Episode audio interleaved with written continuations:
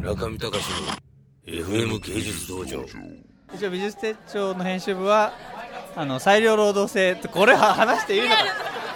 さ裁量労働制というものになっているのでいわゆる、まあ、タイムカードがないし、まあ、考え方としては、えーと、残業という概念はもとまあないわけですよね。残業はない。裁量労働制なので編集部は6人でプラスあのアルバイトの方が2人いてという感じで編集部6人なんですけど、まあ、毎月出すので特集は今回は3名で僕含めて3名で担当しています。とはいえあのあの僕があのメインで担当していたので自らメインで担当ってあるんですか？あ久しぶりですよねやっぱ村上特集は俺がやると。っ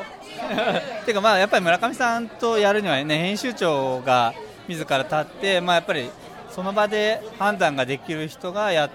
ていかないとできないだろうなというような判断はあったのとやっぱり、まあ、誰が担当するかとかあとページ数が何ページとかいうこともやっぱりそれによってこうこちらが本気でやっているっていうことがあのやっぱり伝えることによって村上さんもこう、まあ、協力というかこう一緒に作ってくれるようになると思ったので、まあ、それをどうやってメッセージとして伝えるかということを考えてやっぱり自分で、まあ、自分がやりたかったっていうのはあったのでいつか村上さんの特集をやりたいなというのはずっと思っていたので。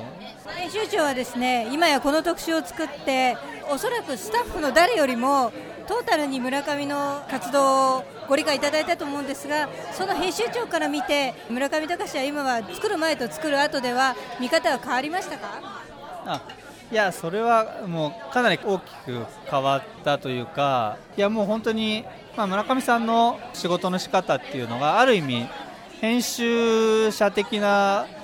感じがあるというのはすごく感じてだからまあシンパシーを感じたっていうのもあるんですけどやっぱりたくさんの人のなんかあの力を借りながら自分のビジョンをどうやって実現するかってやっぱり、まあ、雑誌作りでもちろんそうですけれど自分で写真を撮るわけでもないし原稿もお願いすることも多いしページのデザインも外の人にやってもらって、まあ、それをどうまとめて一つの形に落とし込むかっていうことが、まあ、編集で雑誌作るときにやってるんですけど村上さんの作品作りもやっぱりアーティストってやっぱり自分一人でこう自分の思いを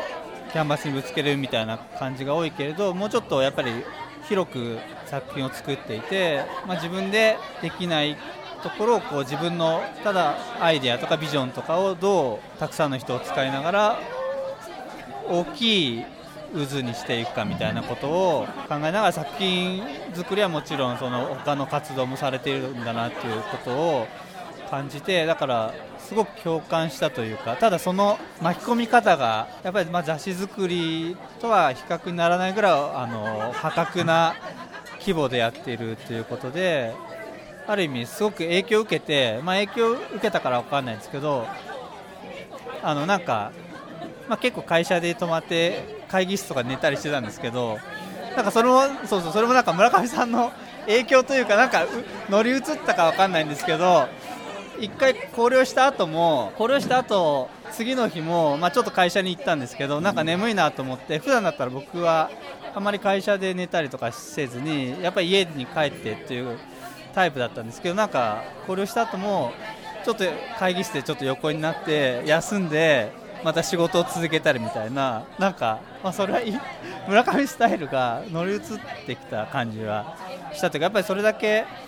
周りの人を巻き込んで一緒に何かものづくりをすることがに関われるっていうことがすごくなんていうか、まあ、村上さんの個人の思いはもちろんだけどもうちょっと大きいことに関わっているんだなっていうことをっていうことがやっぱり村上さんを引きつける魅力でや村上さんで一緒に仕事をする人はそこに虜になるというかそういう感じは今回一緒に作っていて、まあ、最後徐々にですけれど、まあ、最初はやっぱり、まあ、村上さんこう怖いなみたいな感じとかあったりとかやっぱりいろいろそんなにまあ僕はなかったかもしれない。けどいろいろ自分の意見をはっきり言われるのでそういうことはもあの大変だなみたいな